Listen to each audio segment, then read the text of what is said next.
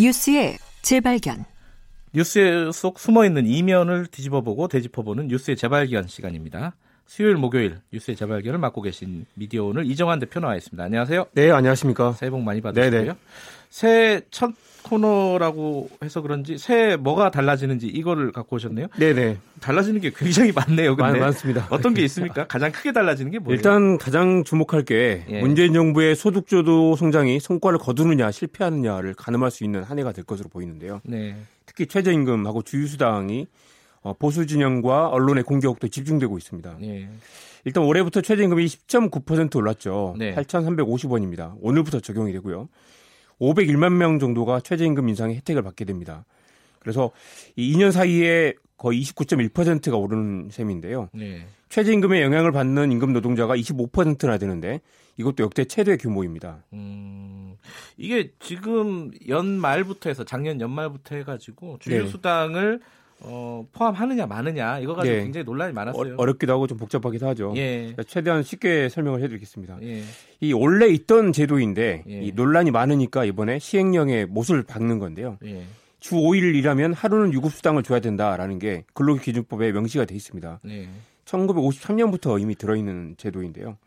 그래서 주 40시간을 일하면 8시간만큼 어, 일요일 날 어, 임금을 더 줘야 되고 예. 한 달이면 어, 174시간 일하게 되는데 여기에 휴일 수당 35시간을 더해서 209시간 기준으로 임금을 챙겨줘야 된다는 겁니다. 그리고 이걸 최저임금에 맞춰야 된다는 거죠. 네. 그동안은 174시간 기준으로 주휴수당까지 얹어서 최저임금을 계산했는데 실제로 주휴수당을 포함하면 어, 시급이 최저임금에 못 미치게 되죠. 그래서 이걸 209시간 기준으로 계산하면 법대로 하는 건데 부담이 조금 늘어나게 됩니다.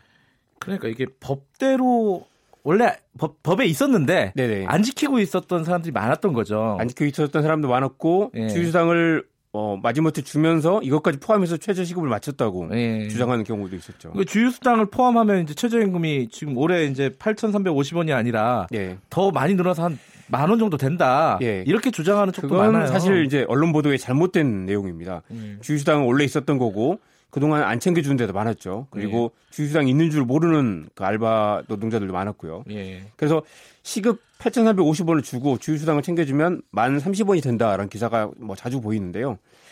정확히 말하면 최저임금은 여전히 8,350원이고 근무 시간이 15시간 이상 늘어나면 주휴수당이 좀 더 붙게 되는 거죠. 완전 이거 별도로 봐야 되는 거고요. 네. 주휴수당 때문에 실질 임금이 1만 원이다라는 건 기업들 엄살이고요. 음. 또 한편으로 정부에서도 주휴수당을 감안하면 이미 정부가 공약했던 사실상 1만 원을 이미 뭐 달성하는 거나 마찬가지다라고 한 것인데 이것도 말이 안 됩니다. 그동안 제대로 안 줬거나 이걸 제대로 어, 계산 안 했기 때문에 문제지 이제는 비정규직도 휴휴수당을 안 줄 수 없게 됐다. 이게 핵심이고요. 그것과 별개로 시급은 여전히 8,350원이다라고 보는 게 맞을 겁니다. 근데 어찌 됐든 간에 네. 어, 8,350원이든 만 원이든 이 영세 자영업자들한테는 부담이 조금 가중되는 건 사실이겠죠. 그렇죠. 계산 방식 때문인데요. 예. 일단 정부는 일자리 안정자금이란 걸 확대하기로 했습니다. 어. 작년에도 이걸 3조 원 정도 풀었는데요. 예. 작년에 한시적으로 하기로 했다가 새해도 계속 되, 기로 했습니다. 좀 약간 확대를 했고요. 예. 월 평균 보수 190만 원 미만인 노동자를 고용한 30인 미만 사업장에 13만 원씩 지원했는데 이게 210만 원까지 높아지고요. 그리고 5인 미만 사업장에는 2만 원 늘려서 15만 원까지 지원을 하기로 했습니다. 그런데 이렇게 지원을 해주면은 네. 어, 소상공인들한테는 좋을 것 같은데 이게 네네. 실제로는 현장에서는 잘 지원이 안 된다는데요? 그렇습니다. 이게 문제가 되는 게 지원을 받으려면 4대 보험에 가입을 해야 되고 예. 근로계약서도 써야 됩니다. 근데 편의점 등에서는 이걸 신청조차 하지 않는 경우가 많다고요. 거의 네. 10군데 중에 한 군데 정도 신청을 한다고 합니다. 음... 주 15시간 넘기면 주휴수당을 줘야 되고 뭐 등등등 문제들 때문에 이걸 신청을 하면 일단 4대 보험이 가장 크죠. 보통 예. 4대 보험을 주지 않는 경우가 많이 있기 때문에 예. 굉장히 부담이 크다고 합니다. 그래서 이 15시간이 넘으면 주휴수당을 줘야 되기 때문에 무슨 7시간씩 이틀로 쪼개는 그런 경우도 있다고 하고요. 그런 기사가 많더라고요. 네네. 그래서 네. 이 일자리 안정 자금을 신청한 업체가 소상공인 연합회 조사에 따르면 10.1%밖에 안 되고요. 그래서 네. 일자리 안정 자금이 오히려 근무 시간을 줄이고 있다라는 이야기도 나옵니다. 이게 뭐 어, 최저임금 관련돼서는 논란이 뭐 누구 말이 맞든 안 맞든 간에 논란은 아마 계속되지 않을까라는 생각은 들어요. 네, 맞는 방향이니까요. 뭐. 예. 자 그리고 올해 성장률 목표가 어느 정도 되죠? 네. 우리나라? 어제 오늘 신문 보면 굉장히 암울한 전망이 많죠. 네. 지난해보다 올해가 더 어려울 거라는 전망이 지배적입니다. 네. 정부가 지난달 어, 2019년 경제정책 방향을 보면 2.6에서 2.7로 전망을 했는데요. 실제로 민간 기관들은 더 낮게 보기도 하고 있고요.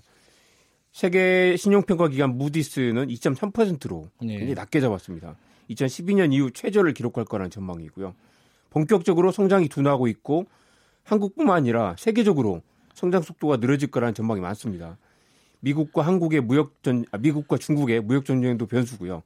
중국의 성장률이 둔화하면서 세계적으로 경제에 충격을 주게 될 거다. 네. 특히 미국이 금리를 인상할 경우에 한국도 추가 인상할 가능성이 있고요. 세계적으로 경기가 위축되면서 내수와 수출이 동반부진하고 고용 여건도 안 좋아질 거라는 전망이 많습니다. 이게 본격적인 저성장, 장기 저성장 국면으로 간 거 아니냐 이런 네네. 전망이 나는 저는 좀 어, 타당하다라는 그렇습니다. 생각이 좀 들어요. 네. 고용시장도 그런 의미에서 보면은 뭐 기대하기는 쉽지가 않아요. 그렇죠? 네, 문재인 정부가 정말 이것 때문에 여러 가지 이제 노력을 많이 하고 있는데요. 네. 지난해 신규 고용이 10만 명밖에 안 됩니다. 2017년에는 31만 6천 명이었는데요. 지난해 11월까지 10만 명을 조금 넘는 정도였습니다. 그래서 올해는 그보다는 나을 거다라는 전망이 많은데요. 정부는 15만 명으로 예측하고 있습니다. 예. 최저임금 인상 등등의 여파가 있지만 실제로 고용이 직접적으로 큰 충격을 주지 않을 거다라는 분석이 있고요. 지난해에 줄어들었기 때문에 올해는 기저효과라고 하죠. 네. 바닥이 낮기 때문에 좀 퍼센티지로 하면 좀 늘어나는 효과가 나타날 거다. 음. 그렇지만 여전히 좋다고 볼 수는 없습니다. 그 마지막으로 네. 어, 또 바뀌는 거 한두 가지만 더 짚어보고 네네. 마무리하죠. 어, 카드 수수료가 조금 낮아집니다. 2.05에서 1.4%까지 매출 10억 원 미만의 자영업자 수수료율이 낮아지고요. 네. 아동 수당이 6세 미만 어, 올해 1월 중순부터 모든 아동에게 10만 원씩 지급이 됩니다. 음, 네. 그리고 기초연 기초연금은 4월부터 25만 원에서 30만 원까지 어르신 150만 명에게 지급이 되는 4월부터 신청을 하시면 됩니다. 좀 챙겨야 될 것들이 있네요. 네네. 네. 그리고 부동산세도 오르죠. 종합부동산세. 정부세, 정부세. 정부세 가 오르는데 이것도 굉장히 좀 부담이 되지 않을까 싶습니다. 부자들 굉장히 반발이 크겠죠. 21만 네. 8천 명까지 늘어나게 됩니다. 예. 알겠습니다. 어, 새해 바뀌는 것들 꼼꼼히 잘 챙겨갖고 혜택 받으실 거 받고 준비하실 거 준비하고 이래야 될 것 같습니다. 하지만 최저임금 등등등 여러 가지 논란은 계속될 것 같다. 이런 전망입니다. 여기까지 듣겠습니다. 고맙습니다. 네, 고맙습니다. 뉴스의 재발견 미디어 오늘 이정환 대표였습니다. 3부에서는요. 어, 관련된 내용이네요. 주진영 하나투자증권 대표와 함께 경제 직설 준비되어 있습니다. 올 한해 경제 전망 어떻게 봐야 될지 심도 깊은 얘기 나눠보도록 하고요. 그리고 평생 번 돈을 전액 대학에 기부한 교육독지가 신어님 할머님도 인터뷰 예정되어 있습니다. 자, KBS 일라디오 김경래 최강기사 2부는 여기까지고요. 3부에서 다시 뵙고 일부 지역국에서는 해당 지역 방송을 보내드립니다.